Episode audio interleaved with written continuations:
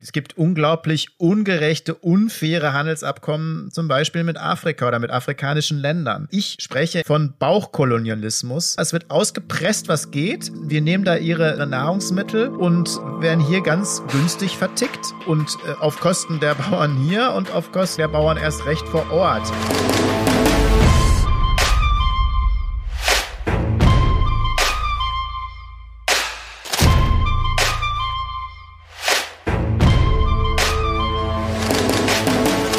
Herzlich willkommen zum 14. Lobbyland-Podcast, dem zweiten schon in diesem neuen, immer noch relativ neuen Jahr. Ich begrüße euch ganz herzlich. Ich moderiere an. Das ist mir ganz ungewohnt. Ich merke auch gerade, dass ich das nicht so gut kann. Also nächstes Mal musst du das wieder machen. Ja. Hi Sabrina an dieser Stelle. Hallo. Ich finde es ganz gut. Herzlich willkommen. Hallo, aber wir haben ja eine Doppelfolge. Deswegen ist sowieso alles ein bisschen anders. Wir haben sehr viel über Ernährung, über Böden, über Food und aber auch Lebensmittel und Agrarindustrie und Lobbyismus gesprochen in der ersten Folge. Und daran wollen wir anknüpfen. Das wird alles noch ein bisschen internationaler, aber noch ein kurzer Blick zurück. Denn vielleicht haben es nicht alle mitgekriegt, aber ihr müsst die Erinnerung eigentlich einfach nochmal anhören. Aber es ist ja auch schon 14 Tage her, deswegen, wir haben angeknüpft an Cem Özdemir, der heute auch nochmal eine Rolle spielt, als er ja gesagt hat, man müsste jetzt die Nahrung nicht verramschen und die Preise müssten steigen. Wir haben versucht, das mal ein bisschen differenzierter, sage ich jetzt mal vorsichtig, zu betrachten. Wir haben über die unglaubliche Leistung von Böden gesprochen, den Wert von Böden gesprochen, dem Humusaufbau, der helfen würde, die Klimakatastrophe abzuwenden. Wir haben aber auch davon gesprochen, wie eine globale, aber auch nationale Lobby eher das Gegenteil betreibt und die Böden auslaugt und aber viel Profit macht und der Verbraucher am Ende, ich will nicht sagen, der Dumme ist, aber eben alleine das nicht ändern kann. Das ist, denke ich, ein Riesenproblem. Wir haben über Hunger gesprochen, was letztendlich auch eine Folge ist und was eigentlich leicht lösbar wäre in dieser Welt und was wir eben nicht hinkriegen, sondern es wird sogar wieder mehr. Übrigens auch durch dass die Beeinträchtigung des Klimas, was immer mehr Menschen zu Hunger verleitet. Und natürlich hat auch Covid dazu beigetragen, dass in den Ländern, wo es nicht schon schwierig ist, die Lage nicht besser aussieht. Also daran wollen wir heute anknüpfen. Und jetzt bist du dran, Sabrina. Ja, genau. Ja, vielen Dank für den schönen Einstieg und die Wiederholung. Vielleicht noch einmal vorweg, Agrar- und Landwirtschaftspolitik ist ja eigentlich das Thema der Zukunft. Klimawandel und Biodiversität hängen ja ganz eng mit der industriellen Produktion von Lebensmitteln zusammen. Und die sind eben nun mal für einen Großteil der CO2-Emissionen verantwortlich. Und das Zitat von unserem neuen Landwirtschaftsminister hat uns ja auch deshalb so echauffiert, weil er gesagt hat, dass die niedrigen Lebensmittelpreise für das Sterben der Höfe verantwortlich sind. Und das, finde ich, schießt echt ein bisschen den Vogel ab, weil das im Prinzip ja auch überhaupt nicht in den Blick nimmt, welche Rolle die Agrarlobby bzw. die Subventionspolitik der EU hier nimmt. Und das werden wir jetzt heute nachliefern. Das, was Cem Özdemir hätte sagen sollen, sozusagen. Also um das vielleicht mal vorwegzunehmen, ja, es gibt ein Höfesterben und das nimmt immer drastischere Formen an. Ich habe einen Artikel gefunden, der ist schon 2-3 Jahre alt. Jeden Tag geben 1000 Bauern auf. Das war aber auf Europa bezogen. Die Selbstmordrate unter Landwirten ist angestiegen. Also in Frankreich nehmen sich zwei Landwirte am Tag das Leben. Manche Verbände sehen die Zahlen sogar noch höher. Also viele sind eben aus Sicherungsgründen oder aus Scham, werden nicht als Selbsttötung, Suizid gemeldet. Jeder 5. Bauer scheidet wegen psychischen Problemen aus dem Berufsleben aus. Da geht es ja ganz viel um Arbeitsbelastung, um Pflichtbewusstsein gegenüber der Familie, aber eben auch um das Ansehen. Die sind ja meistens da so in ihrem eigenen Kosmos. Und ohne uns jetzt einen individuellen Fall anzuschauen, hat das Ganze natürlich auch mit der höfefeindlichen Politik der EU zu tun und damit strukturelle Ursachen. Denn ohne dass man vielleicht als Verbraucher davon so viel mitbekommen hat, hat ja in den letzten Jahren ein schleichender Strukturwandel stattgefunden, der hauptsächlich durch eine Veränderung der Betriebsgröße gekennzeichnet ist und eben durch EU-Subventionen angefeuert wird. Also die Zahl der Großbetriebe im Emsland zum Beispiel. Möchte hier nochmal auf einen guten Artikel im Jacobin hinweisen, die Früchte des Zorns. Da wird das nochmal sehr gut veranschaulicht. Die Zahl der Großbetriebe im Emsland mit über 50 Hektar ist gestiegen. Viele kleine Höfe haben aufgegeben, weil eben die EU-Verordnung für Transport und Schlachtung, für Zerlegen und Verarbeiten der Tiere viel zu hohe Kosten für kleine Betriebe verursacht. Bei Milchbauern ist das noch krasser, was die Abhängigkeiten betrifft. 100 Molkereien stehen ungefähr 60.000 Milchbauern gegenüber und die Preise werden monatlich rückwirkend von den Großmolkereien festgelegt. Man ist also abhängig von den Supermarktketten, die die Preise niedrig halten. Darüber haben wir in der letzten Sendung gesprochen. Und wenn es eine Preiserhöhung gibt, ist ja letztlich die Frage, wo kommen die an? Diesem Höfesterben und auch der Tatsache, dass man etwas gegen den Klimawandel tun möchte, hat ja letztlich im letzten Jahr dazu geführt, dass die EU eine neue Agrarreform verabschiedet hat. Ich weiß nicht, ob du dich erinnerst, Marco. Ich weiß gar nicht, ob dieses Wort Reform das überhaupt im Ansatz trifft. Das ist im Prinzip, hat diese Reform das bestehende System mit seinen völlig kaputten Agrarsubventionen ja eigentlich nur bestätigt. Also die europäische Agrarpolitik ist mit 400 Milliarden der teuerste Bereich europäischer Politik. Das Geld bräuchte man auch, wenn man die Pariser Klimaziele erreichen will und die ganzen strukturellen Themen, die eben Veränderungen bedürfen, angehen möchte. Und dafür wäre eigentlich die gemeinsame europäische Agrarpolitik zuständig. Die macht das aber nicht, ne? Die ist ja das Problem im Prinzip an sich, weil sie große Agrarbetriebe gegenüber kleinen Höfen bevorzugt, weil sie nachhaltigen und ökologischen Landbau nicht so subventioniert wie eben industrielle Landwirtschaft und weil sie eben durch ihre Subventionspolitik die landwirtschaftlichen Märkte im globalen Süden konsequent benachteiligt, weil die eben mit diesen Dumpingpreisen und dieser Überproduktion aus Europa nicht konkurrieren können. Cem Özdemir hat das Höfesterben angesprochen. Wie gesagt, zwischen 2005 und 2016 haben 30% landwirtschaftliche Betriebe aufgegeben. 2005 waren noch knapp die Hälfte aller noch existierenden Betriebe kleiner als 2 Hektar. Das Problem ist aber, dass 80% von den Geldern, die es gibt, nur 20% der Höfe zugutekommt, weil es eben Subventionen für die Flächennutzung gibt pro Quadratmeter. Aber damit sind wir doch wieder beim, ja, man muss schon fast sagen, feudalen Kapitalismus. Absolut. Mit seiner Lobbystruktur, dass einige wenige, die immer größer, immer mächtiger, immer einflussreicher werden, sozusagen den Kuchen essen und die anderen kriegen die Krumen, ne? Und müssen sehen, wie sie überleben können. Und das führt dazu, ne? Nicht die Kosten, die wir als Verbraucher zahlen im Supermarkt, sondern die ganze Struktur führt dazu, dass wir dieses Sterben haben und dass wir diese Struktur haben, die wir haben. Und das passt super in unser Lobbyland rein. Es ist mittlerweile lukrativer, in großflächiges Ackerland zu investieren, wegen der Subventionen, als am Finanzmarkt anzulegen. Da haben ja mittlere und kleine Betriebe ja natürlich gar keine Chance mehr. Ja? Also 70% des Budgets der CAP fließt in Subventionen pro Quadratmeter. Wäre doch was für die Bildungsministerin. Die hat ja aufgerufen, jetzt doch in Aktien zu investieren. Also von ihr habe ich jetzt als erstes gelernt, neue Bundesbildungsministerin, dass wir doch in Aktien investieren sollen. Ich glaube, die hat immer noch nicht begriffen, dass die meisten überhaupt in nichts investieren können. Und wir rufen dann jetzt auf, investiert in Böden und macht vielleicht was Vernünftiges daraus. Aber dann Humus. Ja, aber dann, ob es dann noch die Subventionen gibt, glaube ich, bei der EU ja nicht.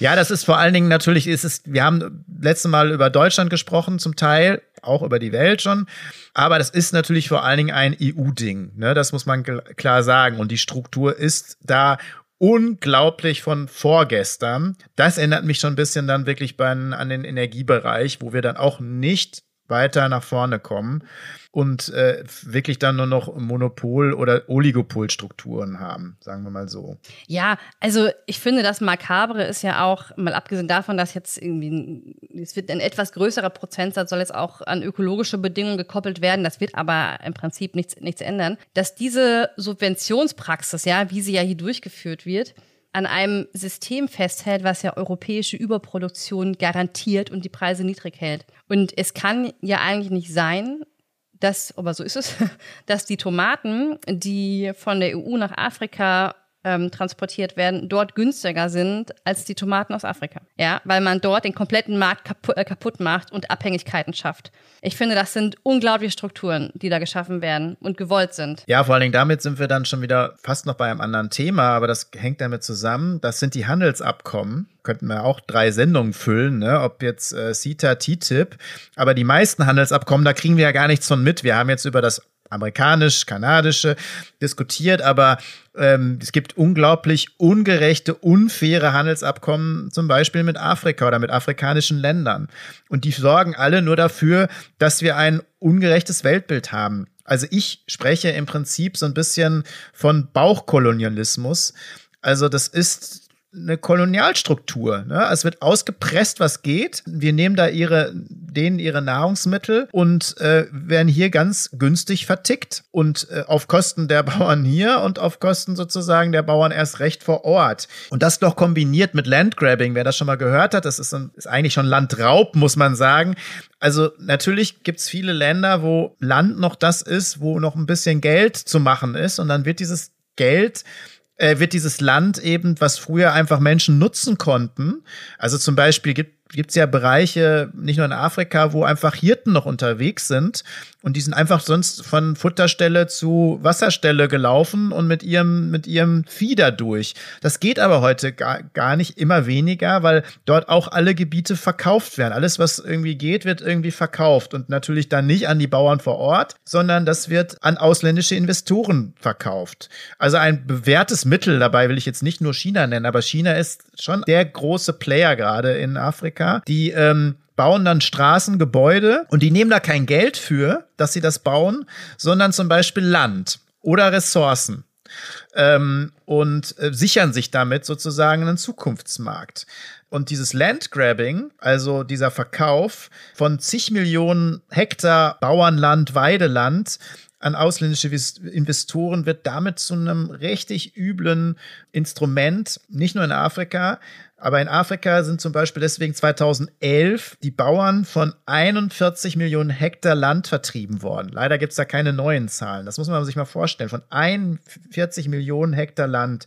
Und das Geile ist, wieder unser tolles System, die Weltbank, die wir ja mitpimpern, die finanziert solche Projekte auch noch. Und die Begründung ist dann, ja, die Bauern da vor Ort müssen sich halt umstellen und die müssen produktiver werden und zu Agrarunternehmen sich entwickeln. Also ich finde, übler geht's nicht. Also das ist schon auch wieder nochmal ein Thema für sich, ja. Also um das vielleicht nochmal zu konkretisieren. Ich hatte vor einigen Tagen bei Utopia gelesen, dass das Unternehmen Cargill, das ist ein amerikanischer Agrarkonzern, jetzt als das schlimmste Unternehmen der Welt bezeichnet wird. Also schlimmer als Shell, als Nestlé, als Monsanto. Also das muss man erstmal schaffen, finde ich, die 3 zu toppen.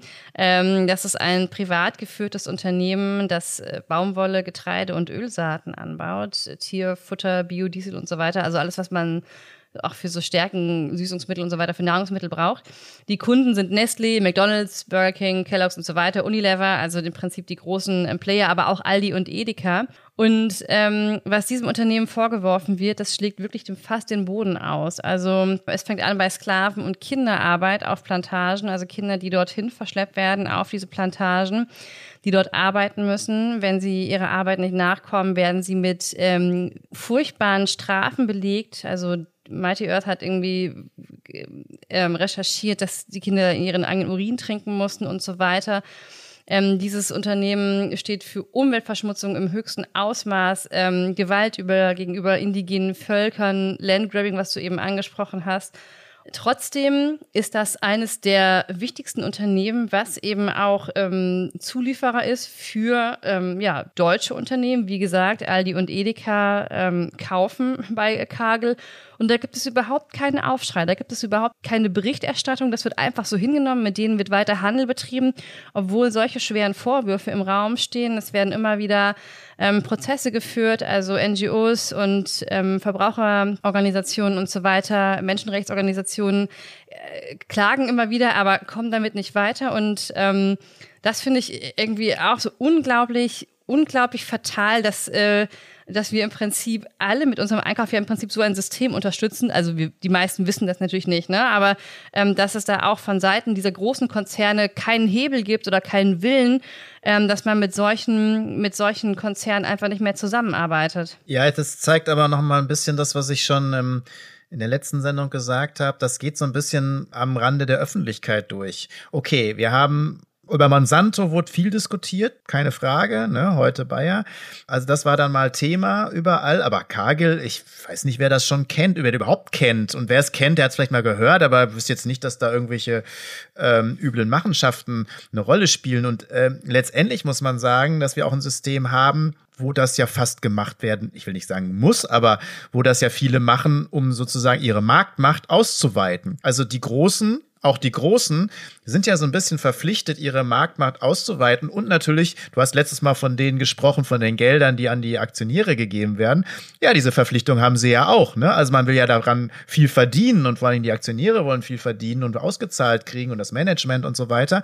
Und dann greift man zu immer heftigeren Methoden. Und das läuft so am Rande, wenn überhaupt am Rande, eigentlich eher im Untergrund mit. Man könnte auch sagen, unterm Boden. Weil wer denkt denn sowas, ne?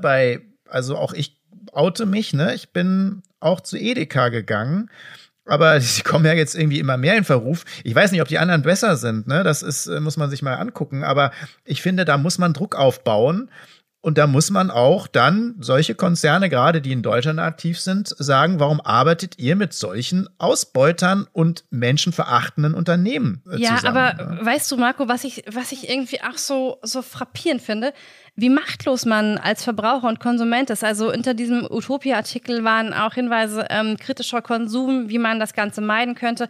Ja, man soll andere Produkte kaufen, aber letztendlich weißt du das auch nicht, was in diesen Produkten drin ist, was die Zulieferer sind. Und dass die einzige Möglichkeit ist, schon wieder im Prinzip an den Endverbraucher zu appellieren, und zu sagen, dann kauf bitte Bio-Sachen oder im Bio-Supermarkt oder wo auch immer, da hat man auch keine Garantie, aber dann hat man eine höhere Chance, dass man solche Unternehmen meidet. Das finde ich irgendwie, das ist doch total schräg. Diese Verantwortung muss doch auf politischer Ebene getragen werden. Und dafür wählt man doch Abgeordnete, damit die genau solche Regeln und Gesetze herbeiführen, um den Verbraucher zu schützen und letztendlich auch für die Produktionsstandards, um die Produktionsstandards zu garantieren. Vor allen Dingen ist es auch naiv.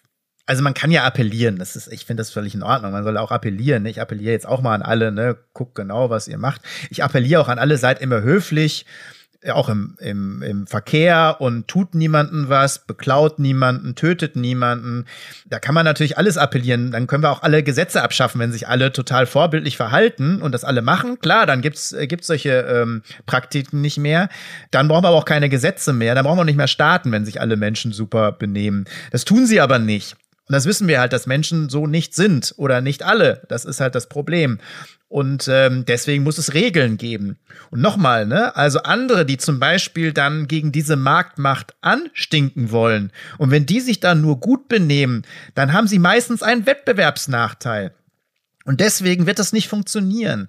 Natürlich würde ich auch appellieren, kocht selbst mit frischen Zutaten, ja, dann vermeidet er das. Ja, aber wen erreiche ich damit, ne? Und wer macht es dann letztendlich? Und wer hat auch Zeit dazu? Und wer hat das Geld dafür? Also das ist ja immer auch die Frage, ne? Diese Billigprodukte sind nun mal attraktiv, weil manche Menschen sich das auch nichts anderes leisten können. Und von daher müssen Regeln her, und zwar internationale Regeln. Aber man muss auch hier in Deutschland anfangen. Ich finde, wir sollten mal denen aufs Dach steigen, die da in Deutschland mit denen zusammenarbeiten. Ich nenne das auch nicht mehr Agrarindustrie, ich nenne das Agroindustrie. Das ist eine Agroindustrie und die muss viel mehr auf den, wenn wir jetzt schon bei dem Wortspielen sind, auf den Präsentierteller der Öffentlichkeit und der Politik. Und da müssen Regeln geschaffen werden. Ich würde gerne, weil es dazu passt, dann nochmal andere mit ins Spiel bringen. Die ganzen Hedgefonds und Banken. Und die nämlich spekulieren auf Nahrungsmittel. Die gehören nämlich da auch in dieses Boot, ne? Also es wird auf Nahrungsmittel spekuliert, das muss man sich mal vorstellen. Hatten wir nun schon häufiger, dann fallen irgendwie die Preise, zum Beispiel für Mais, weil irgendwelche Spekulanten da stark eingestiegen sind. Und wenn in Mexiko beispielsweise die Preise für Mais sinken, dann haben die Kleinbauern, die es noch gibt, da gar nichts mehr. Und das ist sozusagen super fatal, was das bedeutet für den Preis. Oder auch andersrum, die Preise steigen total an und dann gibt es irgendwie ganz, ganz viele Schwierigkeiten für die Menschen vor Ort. Und deswegen ist das wirklich eine Agroindustrie, die da zusammenarbeitet und an den Rohstoff- und Agrarbörsen tätig sind. Ich habe ja letztes Mal schon den Jean Ziegler ins Spiel gebracht, von dem ich sehr viel halte. Der ist mittlerweile über 80 Jahre und engagiert sich da immer noch sehr stark. War, wie gesagt, mal UN-Botschafter für dieses Thema. Und der hat einmal gesagt, ich bin nicht radikal, sondern ich weiß nur leider Bescheid. Und deswegen habe ich gar keine andere Chance, anders zu sein, als wie ich bin. Und ich bringe mal ein Zitat von ihm. Das ist schon heftig, gar keine Frage. Aber genau das bringt es auf den Punkt. Er sagt, zu den Tätern zählen auf jeden Fall die Banditen in den Banken und Hedgefonds, die an den Rohstoffbörsen mit Agrarrohstoffen spekulieren und die Preise hochtreiben. Deshalb können sich 1,25 Milliarden Menschen in den Slums und anderen Bereichen mit weniger als $1,50 pro Tag auskommen müssen, nicht mehr genug Nahrung kaufen. Die Spekulanten sind Massenmörder. Zitat Ende. Ja, man muss es nicht so, ja, vielleicht muss man es sogar, ich weiß es nicht. Auf jeden Fall, finde ich, muss man sich damit auseinandersetzen und auch mit so einem Zitat auseinandersetzen, weil die sitzen dann in immer ihren super Anzügen, sind über alles erhaben, genau. Und die hier ein bisschen, die Gutmenschen in Deutschland, die sagen dann, ja, muss doch der Verbraucher mal, dann geht doch mal nur zum Bioladen und so, ne? Das ist dann so die Übersetzung in Deutschland, das ist dann, sind die Netten. Aber damit ändern sie das System nicht. Es ist ja, glaube ich, das, was du meinst. Damit ändern sie nichts. Ja, so eine Aussage, nicht so in diesem Wortlaut natürlich, aber so in der Richtung, das hätte ich mir mal von Cem Özdemir gewünscht. Ja, wir haben gesagt, wir laden nicht alles an ihm ab, aber er ist nun mal. Aber das wäre ein Knaller, wenn er sowas sagen würde. Dann würde ich sofort Fanboy werden. Ja, aber er ist nun mal auch unser Landwirtschaftsminister und ihm kommt eine große Aufgabe zu und es ist ein super komplexes Thema. Es betrifft genau sehr viele Bereiche der Wirtschaft. Also wir konnten jetzt im Prinzip die auch nur anreißen. Also wir haben ganz viele Bereiche auch jetzt gar nicht ansprechen oder können wir gar nicht ansprechen. Es gibt auch unter brasilianischen Bauern eine ganz hohe Selbstmordrate, weil beispielsweise deren kleine Felder so pestizidverseucht sind von dem, weil ja über diese großen Felder diese Drohnen fliegen, ne, von irgendwie mit irgendwelchen Monsanto-Saatgut oder mit irgendwelchen Monsanto-Düngemitteln, die anderen Felder kaputt machen, sodass sie dann nichts mehr anbauen können und so weiter.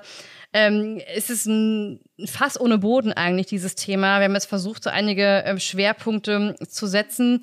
Also wichtig ist, um vielleicht nochmal den Bogen zu dem zu schlagen, was wir anfangs gesagt haben, was diese Subventionierung von Höfen betrifft und das Höfesterben, das wäre ja mal das Erste, einen Move zu starten, dass die Subventionierung nicht mehr an die Größe des Betriebs gebunden werden darf. Ja, also das wäre ja schon mal das Erste, womit man, glaube ich, den richtigen Schritt in die richtige Richtung geht. Alles andere ist meiner Meinung nach, ja, nichts oder führt zu nichts als hohlen Phrasen. Das ist Symbolpolitik. Also zur Symbolpolitik will ich auch gerne noch was sagen, aber vielleicht noch mal, ja, man kann das ja auch mal anders angehen. Das sind unsere Wünsche. Das war unser erster Wunsch an den neuen Ernährungsminister und Landwirtschaftsminister, Verbraucherschutz, was auch immer. Die Wunschliste ist lang, also weil wir jetzt auch nicht drauf eingehen, Glyphosat ist auch so ein Megathema, so ein Mega-Lobby-Thema, was unglaublich ist und es ist immer noch nicht komplett verboten. Das ist ein Witz, also es muss sofort verboten werden. Also, aber vielleicht gehen wir da nochmal, weil das ganze Insektensterben und Glyphosat und die ganzen Agargifte und so weiter, das ist auch nochmal ein spezielles Thema. Müsste man eigentlich auch ansprechen. Aber ein Punkt, den muss man ansprechen, weil er so lächerlich ist, dass ich gar nicht weiß, ob ich wirklich lachen soll oder doch weinen muss. Das ist diese Lebensmittelampel oder Nutri-Score. Ja, hört sich ja viel geiler an, Nutri-Score. Da diskutieren wir, ich weiß es nicht, ich glaube, es war schon vor dem Krieg ging die Diskussion schon los. Das ist das Gleiche wie, es ist ein schöner Vergleich übrigens mit dem Energiebereich. Du kennst ja diese Geschichte mit diesem Energielabel, wo dann immer steht Effizienzklasse A, B, C, D, E. Da war das ja so, dass man das irgendwann mal eingeführt hat gegen großen Widerstand. Da geht die Welt, da geht der ganze Kapitalismus geht unter, wenn wir diese Kennzeichnungspflicht machen. Und dann kam diese Kennzeichnungspflicht und normalerweise müsste man die ja alle paar Jahre erneuern, weil was heute A ist, ist in 5 Jahren ja eigentlich schon C, ne? Also weil das ja weitergeht, ne? Weil ja Gott sei Dank die Innovation und Technik da nicht stehen bleibt. Aber darauf konnte man sich nicht einigen, da hat man dann irgendwann das gemacht, das kennen wahrscheinlich alle, A+, A++, A++++. Das heißt, wenn du heute A kaufst, hast du eigentlich ein ganz schlechtes Produkt, weil man sich nicht einigen konnte. Und so ähnlich ist es auf europäischer und deutscher Ebene hier mit diesem blöden Nutri-Score.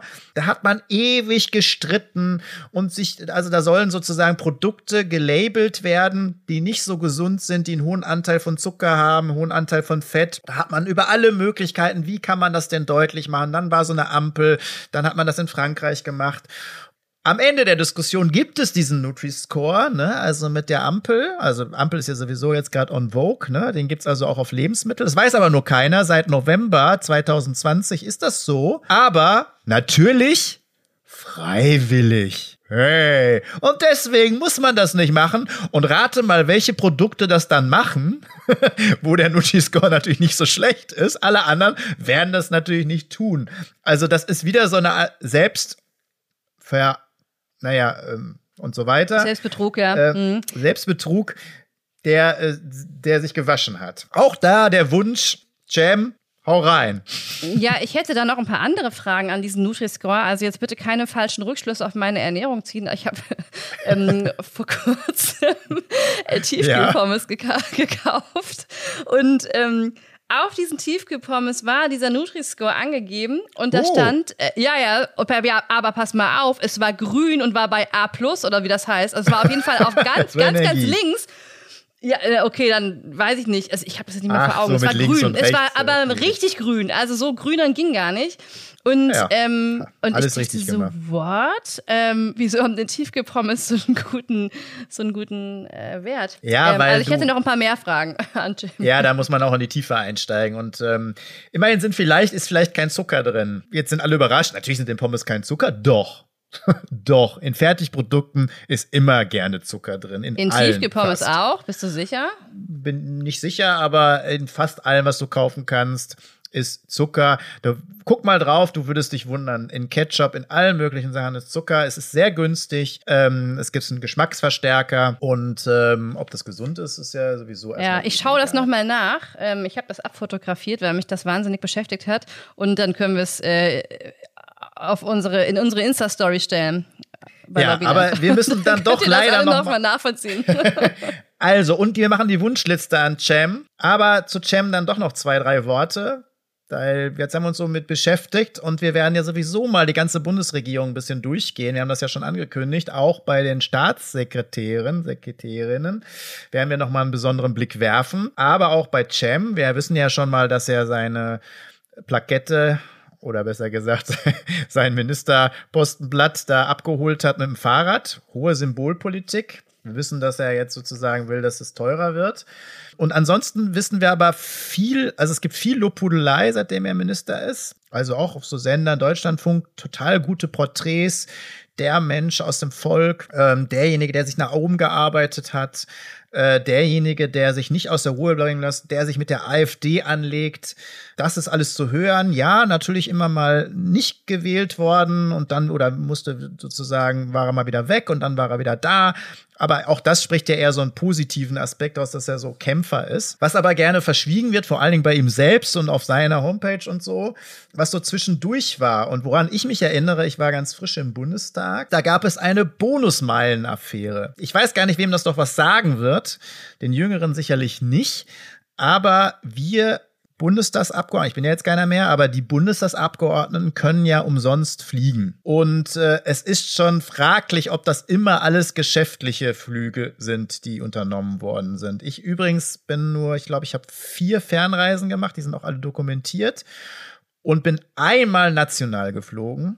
Das möchte ich gleich dazu sagen, weil dann kommt, du bist doch bestimmt auch geflogen. Ich glaube, das schafft kein Grüner, vor allen Dingen nicht, der so lange im Bundestag war wie ich. Cem muss ziemlich viel geflogen sein. Und bei den Flügen gibt es ja irgendwann, wenn man viel fliegt, Bonusmeilen. Und wenn man viel fliegt, die Bonusmeilen dann, natürlich sollte man die dann auch nur geschäftlich benutzen. Einige Abgeordnete, und es waren gar nicht so wenige damals, haben das aber nicht gemacht, sondern haben die privat genutzt, diese Bonusmeilen. Und da gab es eine kleine Affäre. Und Cem war einer von denen. Gleichzeitig, er war damals innenpolitischer Sprecher, also Anfang dieses Jahrhunderts, schon ein bisschen her. Er war gleichzeitig innenpolitischer Sprecher der Grünen, der in der Bundestagsfraktion, hatte er dann noch eine andere Affäre am Hals, und zwar mit dem PR-Berater Hunzinger. Auch das ist für viele vielleicht kein Begriff mehr. Das war eine ganz große Nummer. Und es gab sehr viel Kontakte, gerade der rot-grünen Regierung, zu diesem PR-Berater Hunzinger. Scharping musste zum Beispiel deswegen gehen. Der musste als Minister gehen, weil auch der da einige Verflechtungen mit dem hatte. Und auch Cem hatte Verflechtungen mit dem. Und der hat nämlich einen Kredit gekriegt, über 80.000 von diesem Hunzinger, und angeblich wahrscheinlich von in einem Zinssatz, der damals deutlich unter dem war, weil es sonst am Markt bekommen wäre, ein Wohnungskredit, den andere nicht bekommen würden. Er hat das dann zurückgezahlt und hat dann auch noch eine Spende abgegeben. Aber der Skandal war so groß, dass er, obwohl er da war, die Bundestagswahl angetreten ist, das Amt im Bundestag nicht angenommen hat. Also er war dann raus. Dann haben alle nur gesagt, ja, aber das hat mit uns, und die Grünen haben immer gesagt, es hat mit uns nichts zu tun. Aber es wurde bestätigt, dass auch Außenminister Joschka Fischer, Fraktionschef Rezo Schlauch und Verbraucherschutzministerin, sind wir beim Thema, Renate Künast, Vorträge bei Hunzinger gegeben haben. Und das haben sie nicht umsonst gemacht. Da haben sie wahrscheinlich viel Geld für gekriegt, für diese Vorträge. Also nur mal interessanterweise, das vielleicht noch mal zu Cem.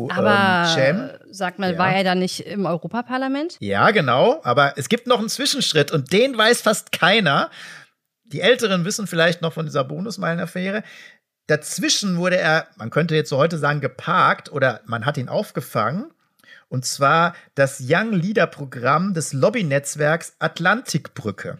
Die haben insgesamt einen sehr großen, sehr mächtigen und einflussreichen Lobbyverband. Nach außen hin ist es die deutsch-amerikanische Freundschaft und überhaupt atlantische Freundschaft und Beziehungen, außenpolitische Beziehungen und so. Das hört sich alles erstmal ganz toll an. Aber das ist ein klarer Lobbyverband, ziemlich deutlich. Das Netzwerk, da stecken auch viele Finanzlobbys hinter, Rüstungsindustrie natürlich auch, aber die Finanzlobby hat es sogar mitgegründet, also zum Beispiel Oppenheimer und Hypo Real Estate, die auch nochmal eine besondere Rolle hatten, auch bei der Finanzkrise. Merz war sozusagen der Vorsitzende dieser ganzen Atlantikgruppe ganz lange, also Friedrich Merz, und auch Journalisten touren darum, also Joseph Joffe von der Zeit, ganz prominentes Beispiel, der so ein bisschen die Außenpolitik der Zeit beherrscht, kann man fast sagen, und der natürlich, also die Richtung von den Artikeln kann man sich auch vorstellen, und das ist ganz interessant, und die haben den sozusagen aufgefangen. Und da ist er in dieses Leadership-Programm gekommen.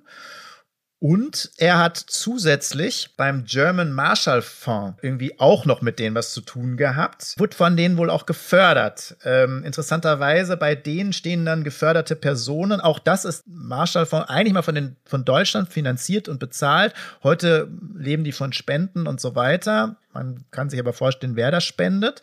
Auch so ein deutsch-amerikanisches Ding. Und da stehen dann so Leute drin bei geförderten Personen. Johannes Kahrs. Aha.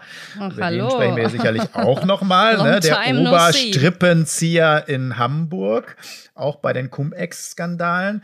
Nils Annen, Staatssekretär Außen bis jetzt. Ne? Jetzt ist er, hat die SPD das ja nicht mehr. Jetzt ist er Staatssekretär im Ministerium Wirtschaftliche Zusammenarbeit, und Annalena Baerbock steht da auch drauf beim German Marshall Fund. Also das ist nochmal so ein Ding, da müssen wir nochmal näher forschen. Und Cem war da eben auch groß dabei. Wer immer glaubt, die Grünen sind sehr weit weg von Lobbyismus oder würden den sogar bekämpfen und würden das viel anders machen, das geht, solange sie in der Opposition sind. Aber dann, wenn sie Karriere machen, spätestens in irgendwelchen Ministerien, das sieht man in Baden-Württemberg so, kennen wir aber auch von Rot-Grün. Interessanterweise, ich habe ja ein Beispiel von einem Lobbytarier in meinem Buch beschrieben, und zwar damals Matthias Berninger. Das war so ein Komet der Grünen, der super jung in dem Bundestag, er war, glaube ich, jüngstes Mitglied im Bundestag, dann ganz schnell Staatssekretär für Verbraucherschutz, Ernährung und Landwirtschaft, genau da, ist dann Dann gab es ja Rot-Grün nicht mehr, also hätte er auf die harte Oppositionsbank müssen. Und dann ist er aber ganz schnell Lobbyist geworden. Erst bei Mars und dann auch noch Cheflobbyist bei Bayer AG. Und spannend, das war genau zu der Übergangszeit, als sie Monsanto übernommen haben. Und Monsanto und all ihre Machenschaften hat Berninger gerechtfertigt. Und das als Grüner. Ja, also es ist schon krass. Wahnsinn. Deswegen sehen wir es, versuchen wir es mal positiv zu sehen. Aber deswegen glaubt nicht alles, was die Grünen so an Symbolpolitik machen, sondern guckt genau hin, was sie sonst tun und was sie im Lobbybereich machen. Aber ich hoffe ja, dass die es jetzt hier mal besser machen. Aber ich finde, wir behalten den Blick ja nicht nur auf eine oder zwei Parteien, also auf CDU und SPD, sondern das muss sozusagen bei den anderen Parteien genauso passieren. Genau, und wir haben ja schon unsere Wünsche an Cem vorgetragen. Vielleicht kommen mir noch ein paar dazu. Wen wir auf jeden Fall noch mal erwähnen sollten, auch als Kontrast zu sämtlichen Lobbytariern oder zumindest Politikern, die mit der Lobby verflochten sind, ist vielleicht mal wieder eine Demokratorin. Und ich finde, wir haben eine Organisation, die diesen Namen wirklich verdient hat und die auch sich schwerpunktmäßig mit Verbraucherschutz beschäftigt, nämlich Foodwatch. Das ist eine NGO, die sich eben für Verbraucherrechte einsetzt, die ja verbraucherfeindliche Praktiken in der Lebensmittelindustrie aufdeckt, die irreführende Werbung aufdeckt, die auch klagt, die sich für Qualität von Lebensmitteln einsetzt und schon seit sehr langer Zeit Regeln und Gesetze für die Lebensmittelindustrie, was Kennzeichnungspflicht und Siegel und so weiter angeht, was wir gerade besprochen hatten, fordert, die ein Recht auf Informationen bezüglich Schadstoffen fordert und damit natürlich zwangsläufig immer wieder mit dem Bereich Lobbyismus konfrontiert ist. Schaut doch mal vorbei auf deren Homepage, die kann man auch finanziell unterstützen durch Spenden, die freuen sich bestimmt, die arbeiten schwerpunktmäßig eben im Bereich Informationsbeschaffung, machen aber auch immer wieder Kampagnen und sind ein ganz, ganz großer Zugewinn im Kampf gegen Profitlobbyismus. Finde ich auch wichtig. Ich finde aber auch noch erwähnenswert vielleicht noch dazu, du hast es schon erwähnt, Utopia, findet man viel, auch zur Ernährung, zu Nahrungsmitteln. Auch da kann man auf jeden Fall vorbeischauen. Und ich würde gerne noch 2 Bücher empfehlen. Ich habe ja mit der Begeisterung angefangen, mit dem Humusboden, ne? Also in der letzten Sendung, ja. Genau, und da gibt es also genau in dem ersten Teil sozusagen der Doppelsendung und will damit auch fast schließen. Und zwar die Humusrevolution von Ute Scheub und Stefan Schwarzer.